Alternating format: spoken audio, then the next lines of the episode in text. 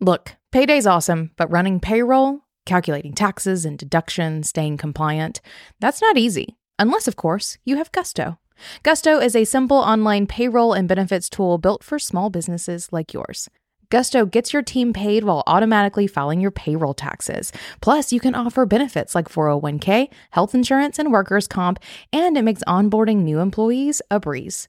We love it so much, we really do use it ourselves, and we have four years, and I personally recommend you give it a try, no matter how small your business is. And to sweeten the deal, just for listening today, you also get three months free. Go to gusto.com slash being boss. That's gusto.com slash being boss. Hello, and welcome to Being Boss, a podcast for creative entrepreneurs. I'm Emily Thompson. And I'm Kathleen Shannon.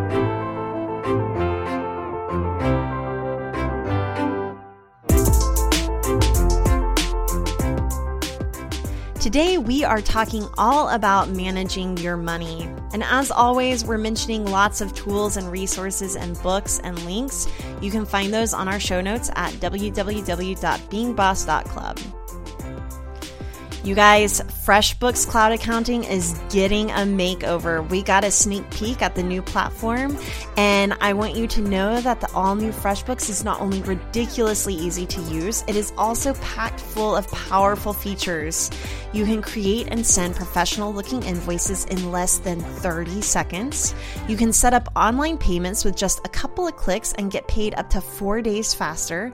And you can see when your client has seen your invoice and put an end to the guessing games.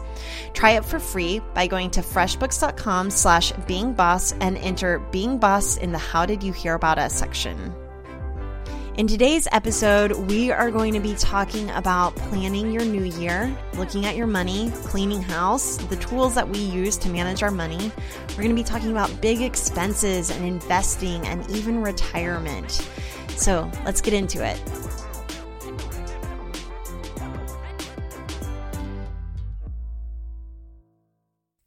All right, so it's the beginning of the year.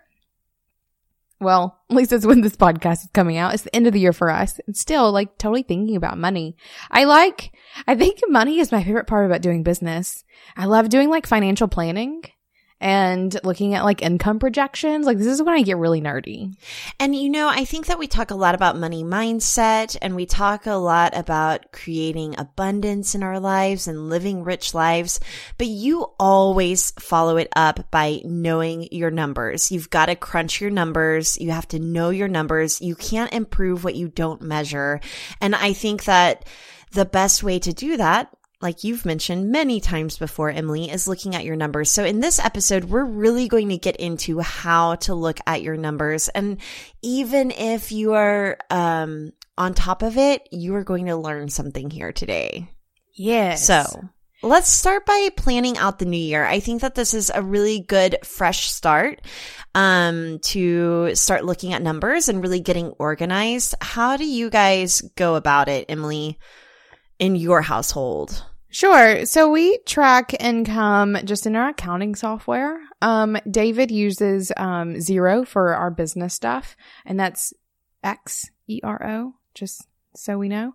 Um, and so he just tracks everything that comes in and he tracks it via our bank account. So it all like automatically feeds in and he, uh, categorizes things as needed. And then like the software just does all the things. So, um, so the thing that we recommend you do first is getting an income statement for your year. And that comes from tracking your numbers throughout the year. Or if you want to be that person, spending some good time at the end of the year doing it all at once. But that's not fun for anyone. Um, before David was doing it for me, I was doing it myself. Um, on Fridays, Friday mornings, I would get up and do my bookkeeping for the week. Um, and I also separately kept a very unofficial spreadsheet where every single day as income would come in, I would go in and just put it in. No one ever saw this. This was literally just for my own benefit of really having my finger on the pulse of my business's income at any given moment. Um, so it wasn't official. No one ever saw it. It probably wasn't the most best kept thing ever, but I could read it. And that was what was really important to me. So, um, that's the ways we've done it, uh, both just sort of weekly doing it as a solopreneur. David does it probably two or three times a week as part of his, as part of his job as our, um, financial manager.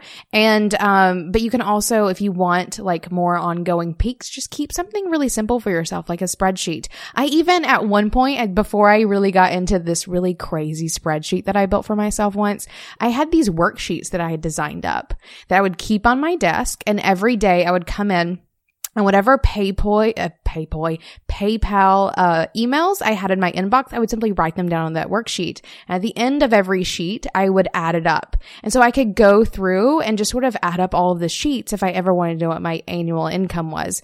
Um, that was obviously a very manual way of doing it, but it's just keeping track of your income. It's knowing how much money you are bringing in at any given time, but really at the end of the year, because that's where planning the new year comes from is knowing what you did in your previous year. I think that this is where it's really helpful to say if you don't already have a business banking account, you need to go ahead and get one of those set up.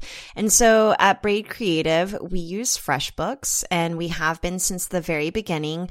And like you were mentioning with those auto importing of expenses and even income. No, income is a little bit more of a manual transaction because we're usually moving money over from PayPal into our bank account or someone is paying us directly into our bank account, like by sending us a check. But, um, we have a separate bank account for our business, which you have to have to have an LLC or to get incorporated. And what I do like about that is how automated you can get the expenses. So again, we use FreshBooks. Obviously, FreshBooks is a Being Boss sponsor, but it's because we use them and we love them. So one of the things I love about it is being able to pull that profit and loss report. And we typically do this every single quarter. So we're staying on top of our income and expenses quarterly. But then at the end of the year, definitely pulling that one big income statement. And we're always asked to take a look at how much cash we have in the bank as well.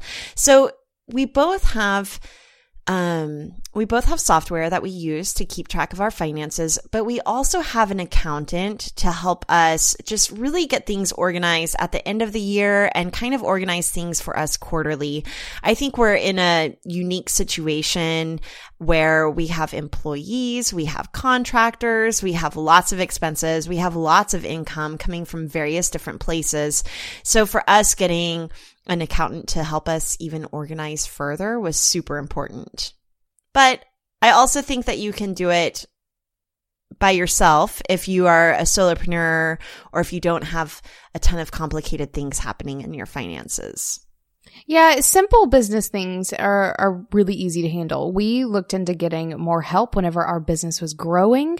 Um, and we got to a place where, you know, taxes were getting a little more complicated. We were looking at moving and we just needed someone to help us, help us feel more secure in it. David is still doing all of the bookkeeping in terms of just the, the daily tracking of all of the things, but we do have someone an accountant that we get with um, either once a month or once a quarter to do some of that more like legit business chatter about your income and expenses. So let's move on though with like planning out your year. So you know what your income and your expenses have been for the year and you want to do some projections for the next year. I feel like I get this question all the time. People like, how can I plan my revenue goals for the next year? And like, there are a couple, it's like, I think it's like equal parts art and science. You have to do some good guesstimating just based on like feeling and planning. And then there's also some science in terms of like, look at what your records have been, um, how has your business performed in the past? If you've been open for a year or two, you're starting to recognize the ebbs and flows in your business, some seasonality to how it is that you're able to sell what it is that you do. Um, so what we like to do, and before we get into selling and seasonality and all of that, um, looking at expenses, I think is really important for being able to project future revenue and also future expenses. So look at the year that you just got done with and where did all of your money go basically? Did you hire an expensive coach? Did you get your website redone? Did you decide to invest in lots of education? Look at your big expenses, where all of your money went. Um, and in terms of projecting for the next year, will any of those expenses carry over? Because a lot of time, a lot of times, some of the bigger expenses in your business are just one-off expenses. Um, or maybe it's a coach that you invested in for like six months or something like that. Or it may be something like employees, which will be an ongoing expense. So looking at your big expenses and recognizing if any of them will carry over into your next year or not.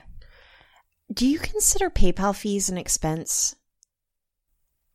Yes. We consider, I think we categorize those as like bank fees and like in that sort of category. I'm not positive of that because I don't do that personally myself, but it is an expense. It's, it's a, literally a cost of doing business. Um, it is an expense that cuts into your overall revenue. Okay, so we also want to look at where you made your most money or where you make most of your money or all your streams of revenue. So here at Being Boss, it might be looking at the clubhouse for our individual businesses, it will be looking at our digital product. It will also be looking at our one-on-one services. So all the different ways that we make money, we like to look at those and really almost break it down into a pie chart. So how much, what percentage of our income was from one-on-one work? What percentage of our income was from subscriptions or, um, digital product. So I think that's really important as well as far as projecting into the new year how much money you plan on making. Right. And it also will help you make some smart decisions around what it is that your business is offering. If you have a couple of pieces in your pie chart, um, and there are things that you're putting tons of energy into, but you're not seeing that much of a return, like maybe those are things that you need to think about letting go or repackaging in some way so that you're getting more bang for your buck. I think getting really clear about where your income is coming from is what allows you to really invest your energy into places that's going to give you a fruitful business. This is something like it sounds super basic, um, but I don't think people do it often enough. Look at where your money is coming from and make educated decisions around how your business model may shift in the new year. Um, just because you've been offering one thing for however long doesn't mean you have to keep it going. You can certainly use these numbers to help you make really smart decisions about how you grow and manage your business. I think also once you start looking at your streams of revenue and where you're making money, you can start to uncover the monthly trends in your business. You can start to see what months you have more expenses and what months you have more income. I think one of all of us who have done one-on-one client work see those like kind of peaks and valleys and when people are interested in hiring, but also with digital product and retail. I mean, we know that all of our friends in retail are really busy right around Christmas time and Mother's and maybe, Day and Mother's Day. And then maybe a little bit slower in the summer, um, or maybe even in February. So look at the monthly trends in your business, but also looking at your launch schedule. I think that this is maybe one of the first times I've been able to look into the next year and know exactly when I'm launching every single thing I'm launching. I've so been doing this at, for years. and and I've done well for myself. It hasn't been bad, but really um doubling down on my focusing on what I'm launching at any given time, I know will help increase my revenue by just putting my intention in those places. But what's cool about it is I think it's easiest to plan a launch schedule around digital products and really holding yourself accountable to putting the time and effort into promoting this thing and marketing this thing that you've really made. And we'll talk about setting goals for those launches. But then what I like about it is coming back to Braid Creative, for example, and really figuring out, um, a promotion cycle for our one-on-one client work. I feel like it's just kind of a given that we always do that, but we can kind of fit that into launch cycles as well and really push our one-on-one work when we're not promoting the e-course, for example. Yeah, I think the way that I like to do this, and this does work for product and service businesses. Um, I've done it for both kinds of businesses for myself, where like I literally will sit down with a piece of paper and I'll divide it into two columns um, and have six sections in each column where I put a month of the year. So January, February, March, April, May, all the way through to the end of the year. And then I just start like brainstorming what's coming, what's coming up for me. Um, maybe you have a trade show in one given month that you need to write down as like, that's going to be a busier month for you, both in prepping for it and hopefully also in sales. Um, Or maybe you are launching a digital product or you're going to be launching a digital product once a quarter. Like mapping that out in terms of months is really important, but also holidays. Like if you do have big sales during Mother's Day or maybe you sell barbecue sauce and the 4th of July is just amazing for you or whatever it may be, writing down on that under the month that coincides with this bump that you expect in your business. And this will give you so much information, not just around like when you can expect revenue, but what, when and where you need to be putting your marketing efforts, um, when you may need to think about growing your team, uh, when you may need to think about making your team smaller, those sorts of things. Um, and then if there are months where there are any holes, that's where your vacation comes in, or that's where you can think about adding something new in your business and launching something new. Um, maybe if you're in a product business and you do like seasonal lines of something, you can put those things down on as well something as simple as just writing this out on a piece of paper. I do it, actually, I usually do it a couple of times a year. I definitely do it at the beginning of the year. Um, but I'll usually do it every quarter, every six months, just to get an idea of the next six to 12 months of my business. It's a really good practice for being really clear about how you're moving your business ahead every month over the course of a year and what it looks like in terms of what you're going to be responsible for or how and when you need to take hold of opportunities that could be coming your way in terms of holidays or launch cycles or whatever it should, or whatever it could be. So, um, I love doing that. Just looking at my monthly trends in the past, um, and then looking forward for the next 12 months and sort of replicating that. For as a web designer, I know that January and February are dead absolutely dead. So those are going to be the times where I'm going to be working on something in house, but I might do a really big like client launch, like a big drive to get one-on-one clients in March and April. Um, so you can make some really good educated plans by looking at how your business has been performing and thinking about the things that you can do in your business moving forward. Okay, so we're looking at the trends, we're looking at our launching, we're looking at marketing those things. I think now is a good time to look at revenue and profit goals. So I want to talk a little bit about the difference between revenue and profit. Right? Because they are very different things. So just to get super business 101 with you guys, um, your revenue is how much money your business brings in period. Just flat out cash in your business revenue. Um, your profit is when you have your revenue and you subtract your expenses. So all the money that leaves your business for anything that you could be paying for. What's left over is your profit. Um, as a service provider with relatively little overhead, I rarely make profit goals. Um, I usually just stick to revenue, but especially if you're in a product business or if you have a brick and mortar store or those sorts of things, you're going to also want to make a profit goal. How much do you want left over at the end of the year after you've paid all of your expenses? Those two are really important. I typically think about profit goals first. So I usually think about what do I want my yearly salary to be? And that's probably left over from my days of working a day job because that's how you get paid. You just have your yearly salary. So I still very much think about how much money do I want to make this year? Like how much money do I want to be paying personal income taxes on? So that's kind of what I think of as my salary, which I also kind of think of as profit because I own my companies. Um, I don't really think about revenue very much because for me, it doesn't matter. Like, let's say I'm running a million dollar company, but I have $900,000 in expenses. It, it's not that impressive. Right. Right. Well, but I think for our business, because we know that our overhead is so relatively small, like we don't I'm glad that you don't think of it that way, but it, you don't have to think of it that way in terms of you're never going to have 90% of your revenue being expenses. If that's the case, we need to rethink our business model right. for sure. Um, so I do think that, that at least knowing the difference there, I always set revenue. You always set profit. Um, I think together they work out pretty well, but knowing what that goal is, both what it is that you want to take home, because that is something that I do think about. Like if this is my revenue goal, then this is how much I want to be taking home every year. Um, and then there's some other expenses that will play into that as well. But revenue and profit goals are really important for, and setting it for the entire year. And you can do this, you can do this two ways. I tend to do them both ways. Um, but you've, you've written down this like monthly chart of what you have going on. Um, maybe you have a year revenue goal. Maybe you don't even know where to start because sometimes that happens.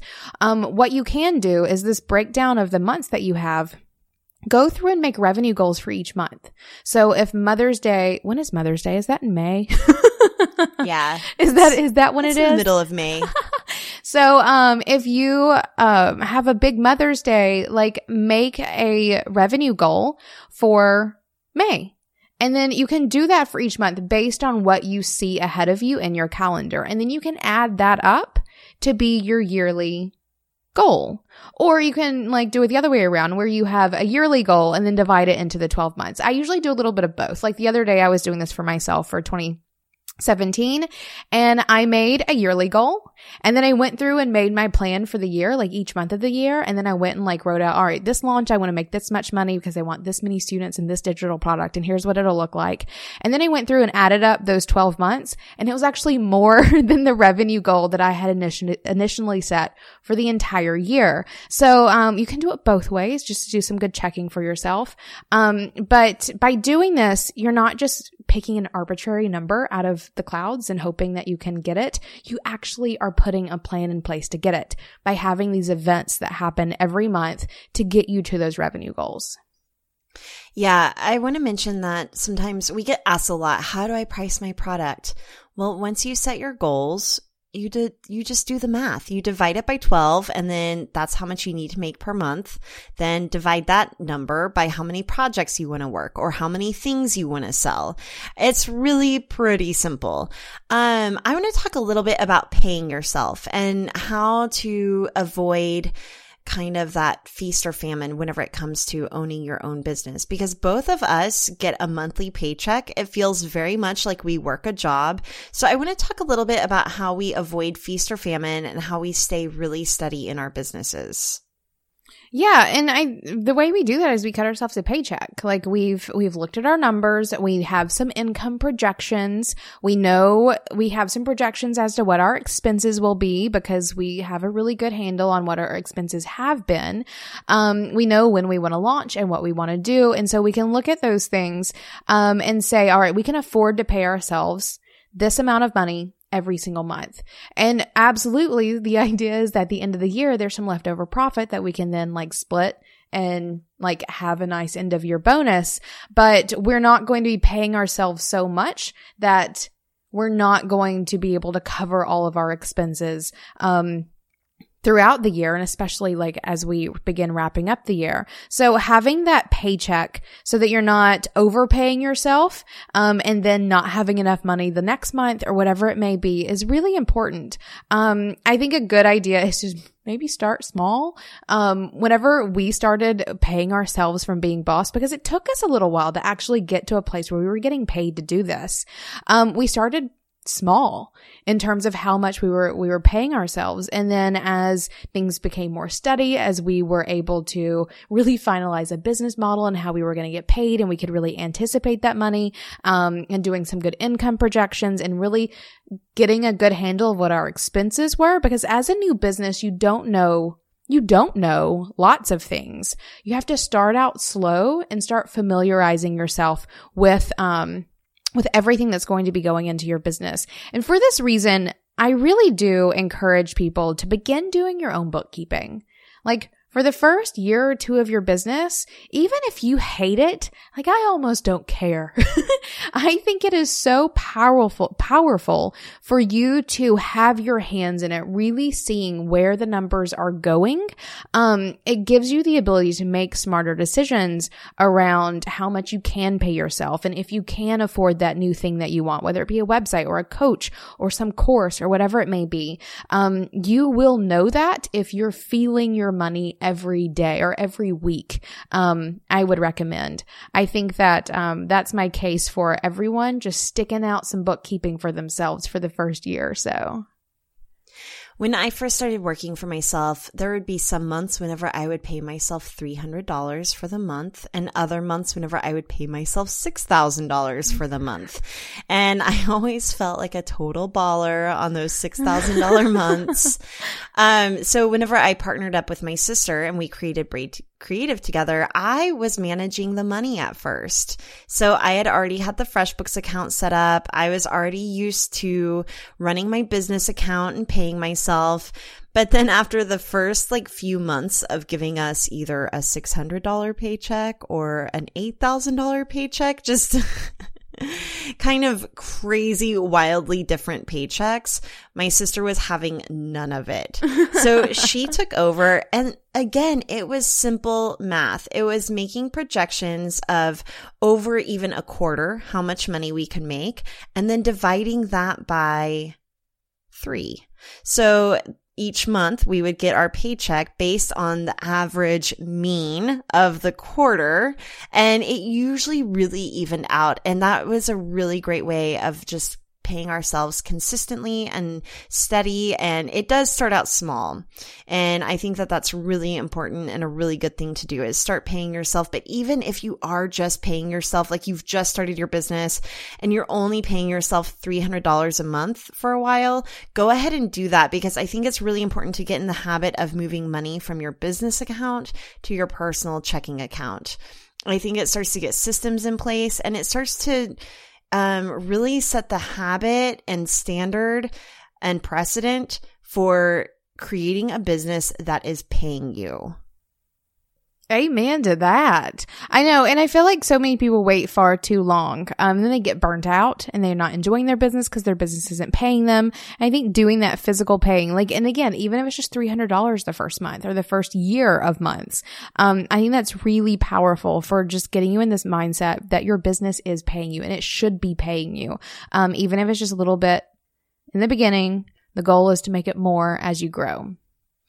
I want to talk about cleaning house a little bit and just doing some kind of beginning of year things that will help you set up for the new year. So one of the things that we just did at Being Boss was we took a look at all of our contractors and employees and we started to figure out how much we wanted to give in raises, um, and what the new year might look like for our team and expenses there. But we've also accrued a lot of subscriptions over the last couple of years. And I know at Braid Creative, we need to do this as well, but the little things add up, like that Crowdcast account, that subscription to the stock photos.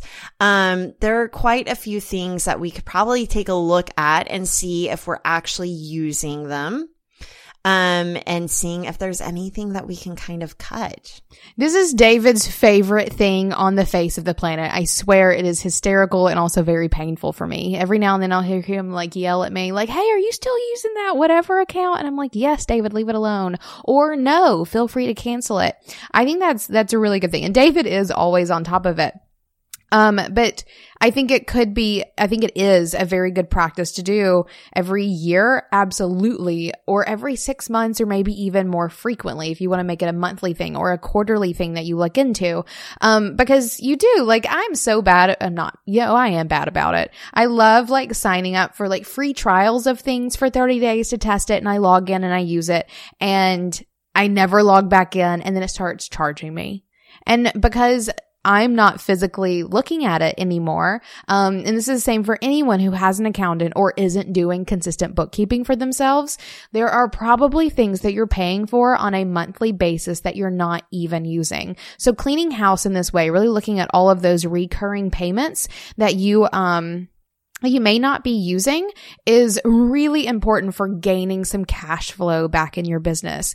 Another thing that you can do around these subscriptions, and I think this is a good thing to do every six months as well, is to um, look at anything that you could start paying annually. So I'm one of those people that will sign up for a subscription to something and then choose monthly because I don't know if I'm going to actually use it. Like I want to test it out and see if I use it.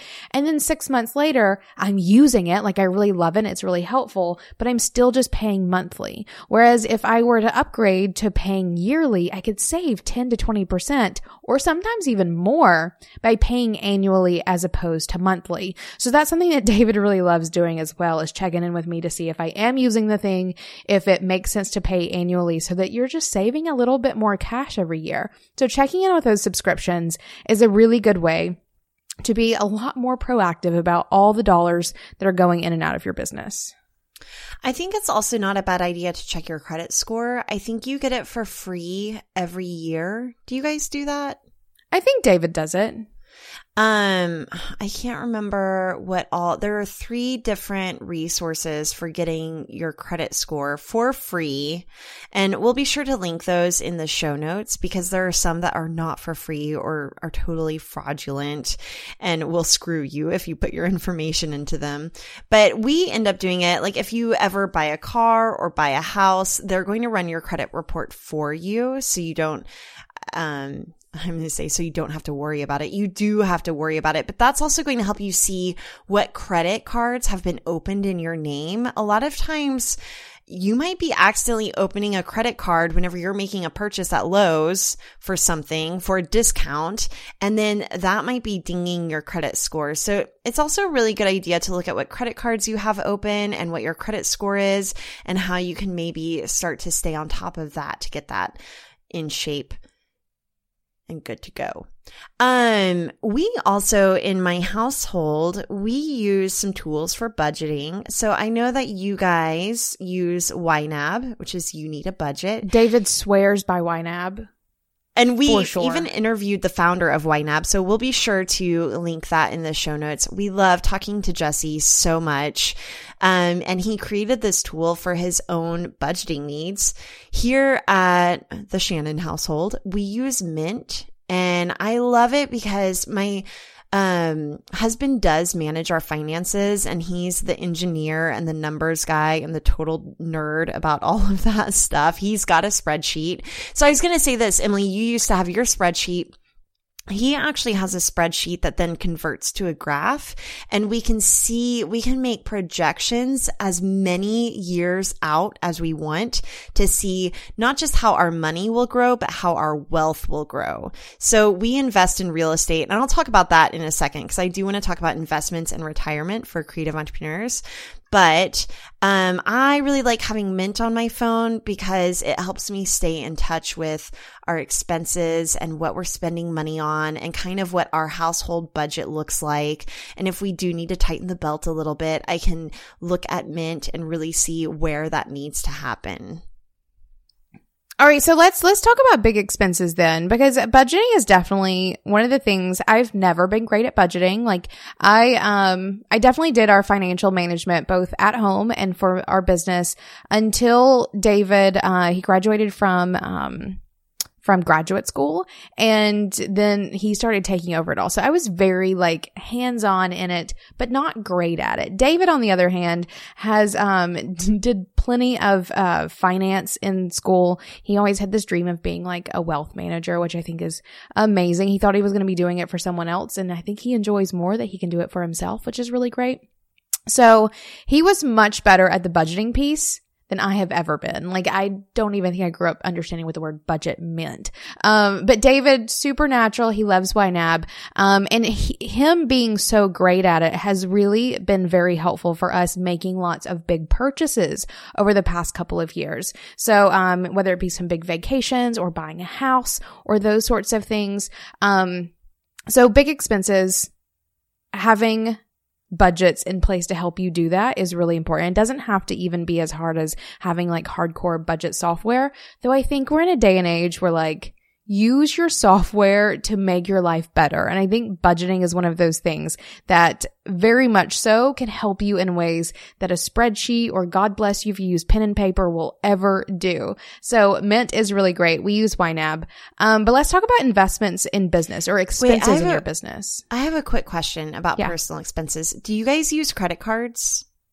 David recently got our first credit card, like very recently. We've, um, like within the past six months. We don't, uh, I have never, we have never used them, um, for the reason that I'm just not great at doing it. I don't think.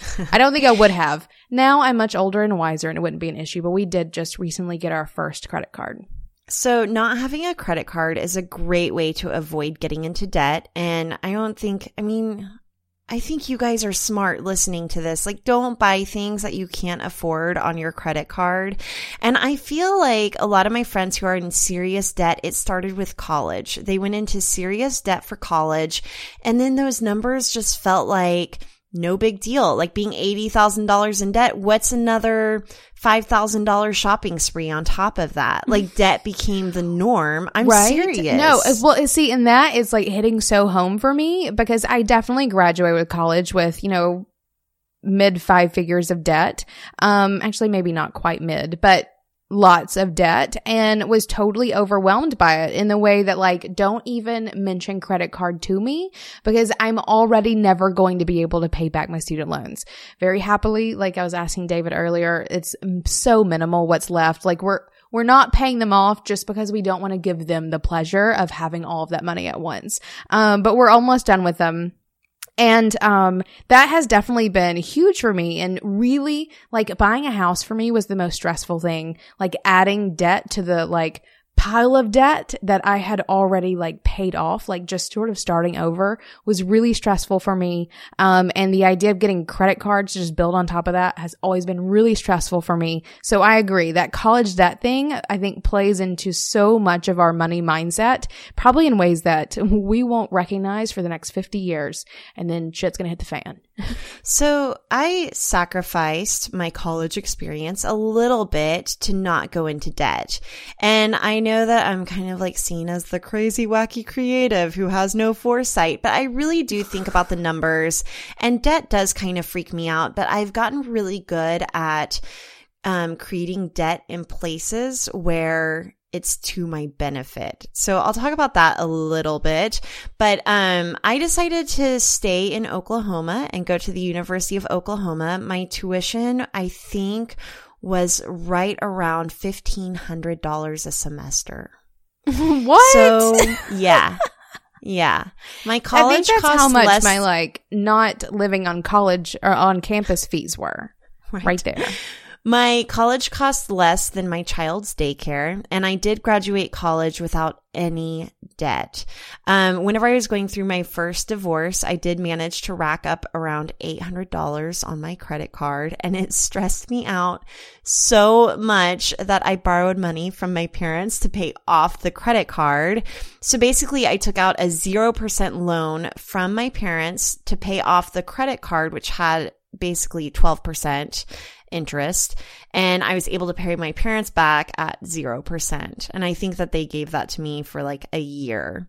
So I really like looking at interest rates and particularly whenever it comes to buying a house, I know a lot of my friends want to put a ton of money down on the house. And we're recording this in 2017. So if you're listening to this, actually, we're recording this in 2016, in November of 2016 to be particular. So if the, if the market crashes in a month, right. which it very well could, let me come back around to credit cards. This is like such, I could nerd out on this topic for a long time, but I really like using a credit card as a tool to get more out of my money. So what I do is I keep all of my cash in a bank account that yields like a certain amount of money back. I don't know if it's like 3%, but it's a lot of money. Like basically I make 50 bucks a month by keeping a certain amount of cash in my, in my checking account. And then I'm putting all of my purchases on my credit card as much as possible. Like even some of my bills I put on my credit card because I have a United card and I get mileage points for every dollar I spend. So every year I'm getting like two or three flights for free a year, basically because I'm putting all of my purchases on my credit card, but then I pay off that credit card at the end of every single month with the cash that has been accruing interest sitting in the bank account. Anyway, I pay off my credit card and it's kind of like a win-win from both angles. So you can kind of use your credit card and your bank account as a tool to actually make even more money. So I'm like all about the credit cards. and getting the credit cards that get you free trips places. Yeah, that dance of money freaks me out, which is why I just let David do that and I don't even want to think about it. Basically. Um, because I, it, this gets me to a book. Guys, if you guys want to read a fucking creepy book that will make you think about money in a whole new way, go check out Sacred Economics and then think about money and credit cards and debt a little bit differently. Um, or actually we're we're totally doing what you're doing right now. We have an Amazon card. David's racking up those Amazon points. We're putting everything on it. He's loving it. He's paying it off every month, and I think it works out great. But thinking that way like I just have other things I want to put my brain power to personally. I I feel like David and I are the dorks reading the Tony Robbins Oh, he's book. he read it once and then I think he listened to the audiobook at least once. Like he loves that book a ton. Um so let's talk about big expenses though because one of my very favorite things about not having credit cards for, you know, as long as I haven't, is that everything that I've done in building my business, the big investments that I've made, I've done with cash money. Um, and that does take some budgeting. So let's talk about big expenses. Um, whether you want to do the credit card route, and if you want to do that, it's still a monthly expense that you need to pay off at the end of the month. So you're still needing to accrue the cash to pay it off. Or maybe you just want to straight pay it off with straight cash. So the thing about big expenses in your business, when you're looking at that, looking at that profit and loss sheet and you see that big number that is your expenses and it may like give you a freak out moment because that usually gives me a little bit of a freak out moment. I'm like, this could have been my paycheck if I hadn't paid Adobe however much money I do in a year or whatever it may be. Um, it's really important to reframe your mindset around at least the majority of your expenses, all of the smart expenses into investments into your business. Um, everything that I spend money on in my business has some sort of return. And it may not be an immediate return. I don't think that is usually ever going to be a thing. But the subscriptions that I buy help me work smarter, not harder. My employees would not trade them for anything. Um, all of these things are investments that allow me to build a better business. Um, and you need to think of them that way so that whenever you're looking at that number, you're not feeling resentful for how much money you spend because you have to spend money in a business to make money. Um, but let's talk about like planning expenses because this is one of my favorite things too. I like to look at my year and think about all the money I'm going to bring in and what launches I'm going to have and how much it's going to bring me. But I also love thinking about what I'm going to spend it on. and in your business, this can be, I think, even more fun things maybe than personal. And this may just be because I'm a nutso entrepreneur, but, um, you can do things like coaching or getting branding or website, um, investing in things like community. Like we have the clubhouse. The people who are joining that are um, are investing in their business, but it is an expense that they have to have to plan for. Um, your employees or hiring an accountant or things like trademarking things in your business or traveling for conferences or doing masterminds, those sorts of things. These are all big expenses and you need to plan for them so that you can handle them a lot more responsibly, especially if your, if your resources are slow moving or still newly being accrued. What are some of your favorite expenses? I mean, for sure, traveling and then continued education. And I will say, if just me alone, whenever it comes to expenses, I would be so slow to travel, to hire, to do all the things that have ultimately helped me grow my business. Coaching is another huge one that I'm like so hesitant to do, but every time I do it, I never regret it. Um, so those are expenses that I really like investing in. I mean, they're investments, but one of the things I really like is having business partners like you and like my sister over at Braid Creative to say, Hey, can I afford this? And having an objective person who can see the value in that thing and they're not so emotionally attached to the income and the expense saying, yeah, go for it. So we also do this with our being boss vacations and retreats we're really generous about how we spend our money. If we have a sponsor like FreshBooks, hooking us up, we're going to get our entire vacation a yacht to have dinner on instead of pocketing that money. Like, let's create an experience with that expense versus hoarding it away. And so for me though, I will say having someone who can see the value of the expense and tell me to go for it has been super helpful for me. I think otherwise I would just be a lot more stingy or not even stingy, but scared, like scared to make those investments. I agree with that. I mean, making big expenses, I mean, both, of us as service providers who sell expensive investments for our clients, like having to deal with those, um, those money conversations, or even in the people that we talk to, um, who are owning their own business, who struggle with making investments in themselves as these sort of expenses. Um, I love that you find so much comfort in talking it out with other people because I do feel like this is this is like one of those boss tenets of like you having a struggle, chat it out with someone. Um, because you can create all kinds of funny like things around what it is that you're spending money on. And one of the things, um, I was talking, I was talking to David about this, um, getting him to give us some some money tips on how we do this and he was like he was like you know how you guys always say that you should never make money assumptions about other people like whenever you're trying to sell your thing um if you're not going to do that why would you ever do it about yourself so like a lot of times people have a hard time imagining that they can ever afford this thing. And the moment you say, I can never afford this thing, you will never afford this thing. So if you're wanting to invest in a new website or if you're wanting to invest in a coach or whatever, like change the money mindset around, uh, around the assumptions you're making around your own skills to come up with that money. I think that that it holds a lot of people back because here's the thing about investments like this in your business is every time I've made one, I have seen so much growth in my business. Whether that was the first computer I ever bought, because I guess about three months after I started doing websites, my computer crashed. So the first big project that I got, I had to immediately take that money and I bought my first iMac. And that iMac like fed me back multiple times over by improving my productivity, by giving me like better features and control over what I could create. Or whenever I think about investing in travel, like I always come back with more relationships and ideas for moving forward or investing in coaches, like all kinds of crazy, amazing shit comes from that. Every time I invest in something, I see huge explosive growth in my business.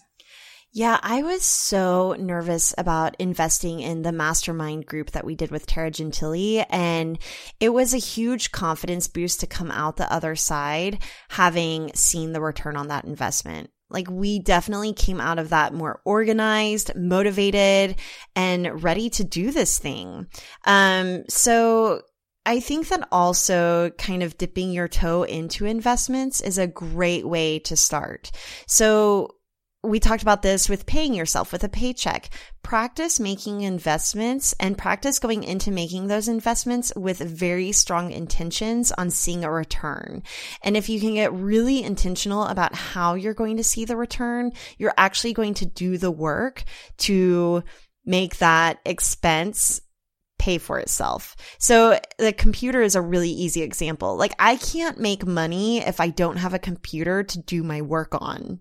That's easy. But I think it's these kind of more intangible investments like coaching and education and um, travel that are a little more like, is this indulgent or is this an investment?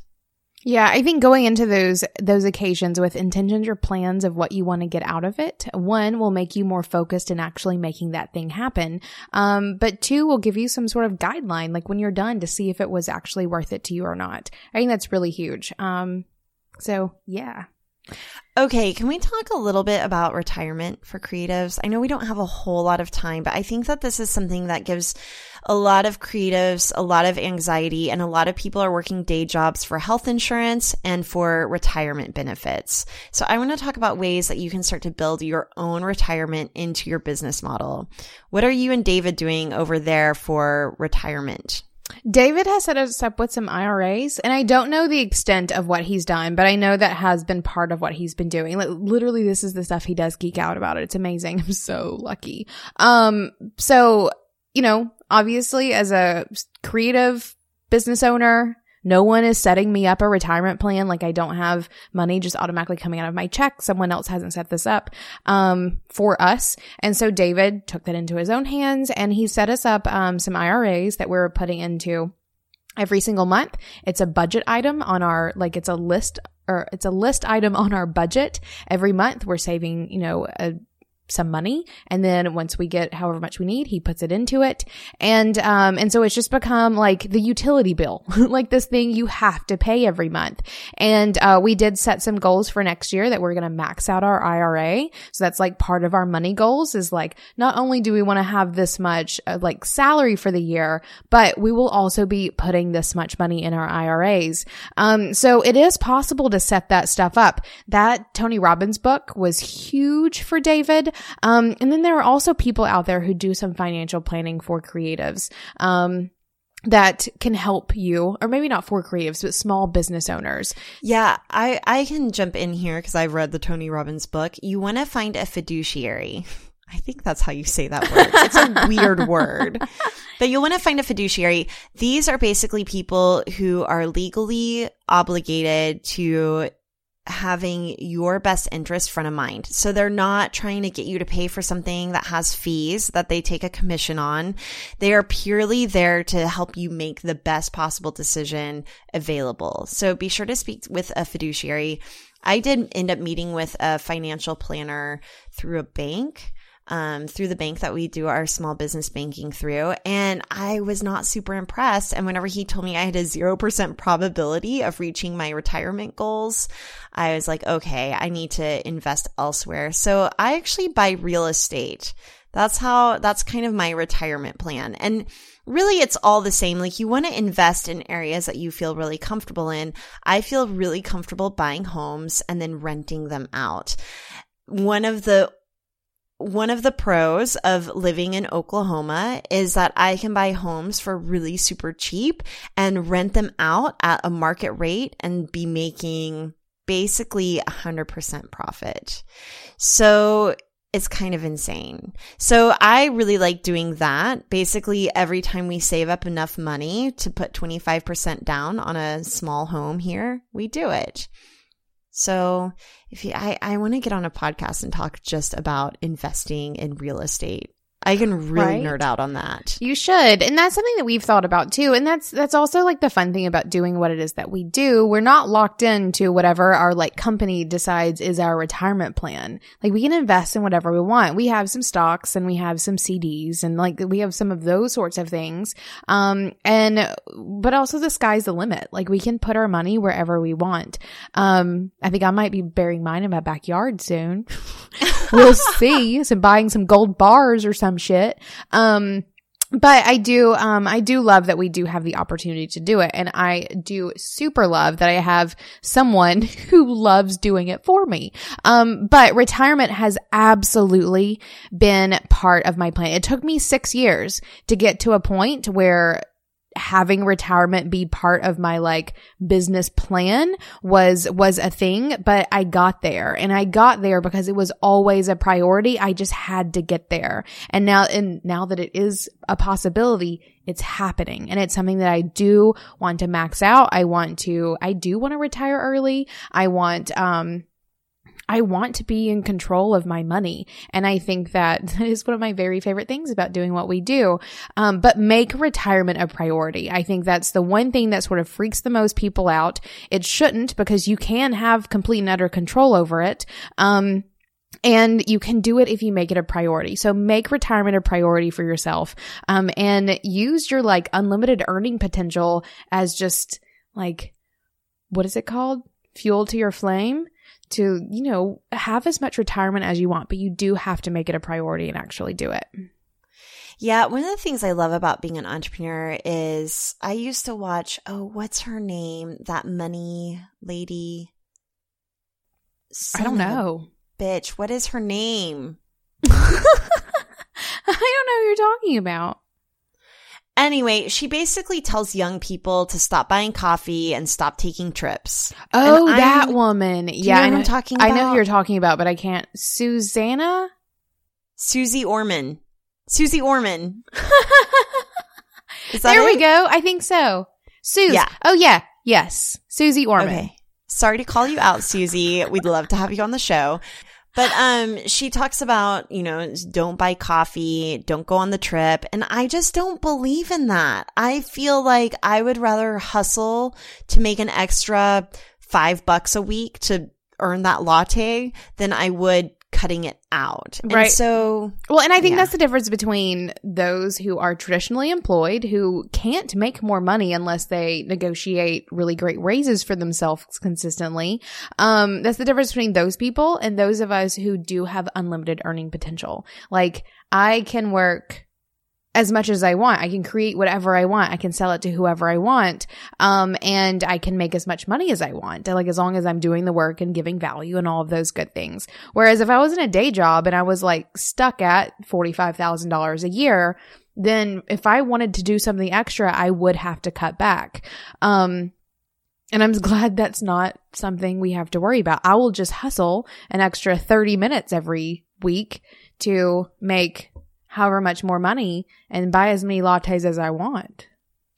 I will also say though, there is something to be said for living below your means as a creative. And that's what really gives me a lot of financial comfort and security is that I feel like I live about the same lifestyle as I did whenever I was making $30,000 a year. Same. I mean, other than the fact that we bought a house, which is not a like nonsense investment by any means, other than the fact that like our rent became a twice expensive mortgage, we're about the same as well. I mean, I feel like we're traveling traveling a little bit more, but like I don't travel expensively. Like David and I were both out of town and we came back and talked about how neither of us spent any money. We didn't buy anything. We didn't go anywhere ridiculous. Like we both just, sort of chilled out where we were. Um, so same. Like I don't feel like I live any differently now or much differently now than I did, you know, three or four years ago when I was making a quarter as much money. Um, and I think, I think that is a powerful thing. Like, that's where people run into really big financial issues is one not knowing their numbers so they don't know how much they're allowed to spend. And two is overspending even if they do know what the numbers are. I think both of those things could be really detrimental for a business. And you and i are really good this is one of my favorite things about working with you is you're right there with me in terms of like bootstrapping and putting energy into it and saving your money for things that really require that money. Like we will DIY whatever we have to DIY. Um, but we also know when and where to put our money into something, which I think is is a really powerful trait for people who want to start and run businesses that are successful.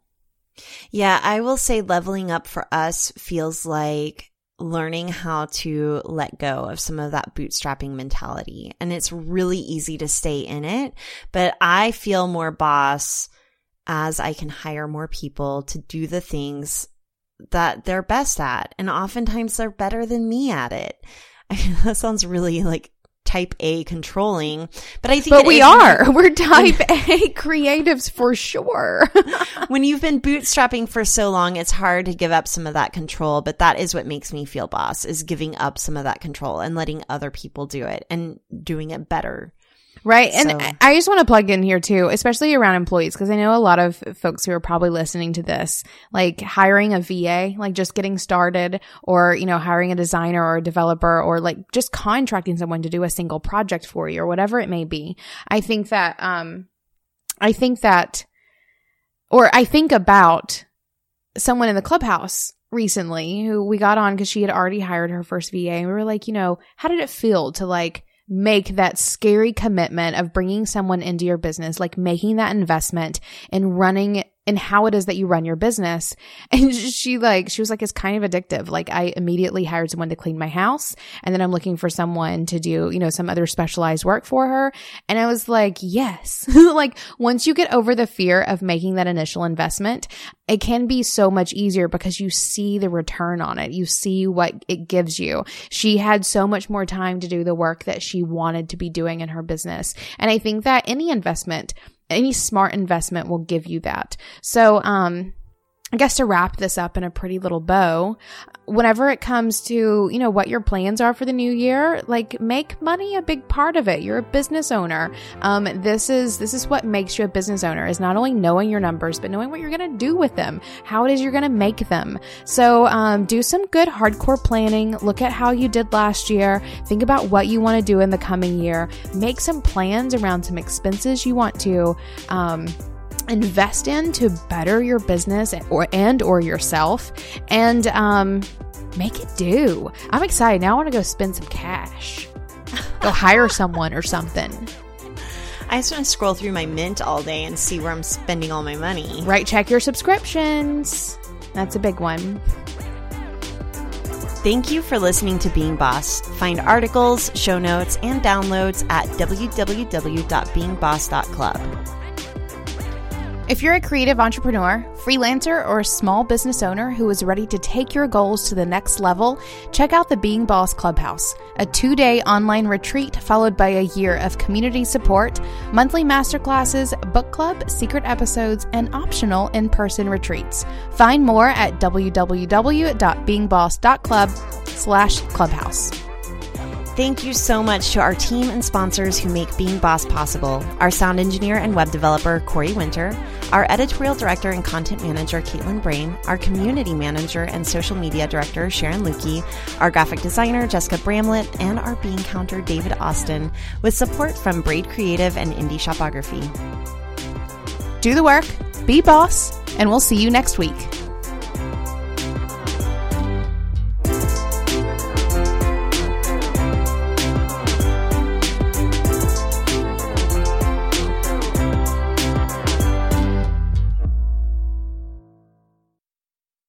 Let's do it. Don't put this in there, Corey. But I'm very impressed with your ability to say www. that was clean. I liked it. So I, I um, always wanted to be a voice actor. so you just practice saying W. www. I can't do it very long. Good. W. D- www. W W. Dubba dubba dubba. I feel like that's how Fox would say it. Right. Dubba dubba dubba dot clubhouse dot com. Wait. Dubba dubba dubba dot beingboss dot club. That's it. Good job, Kathleen. Oh man.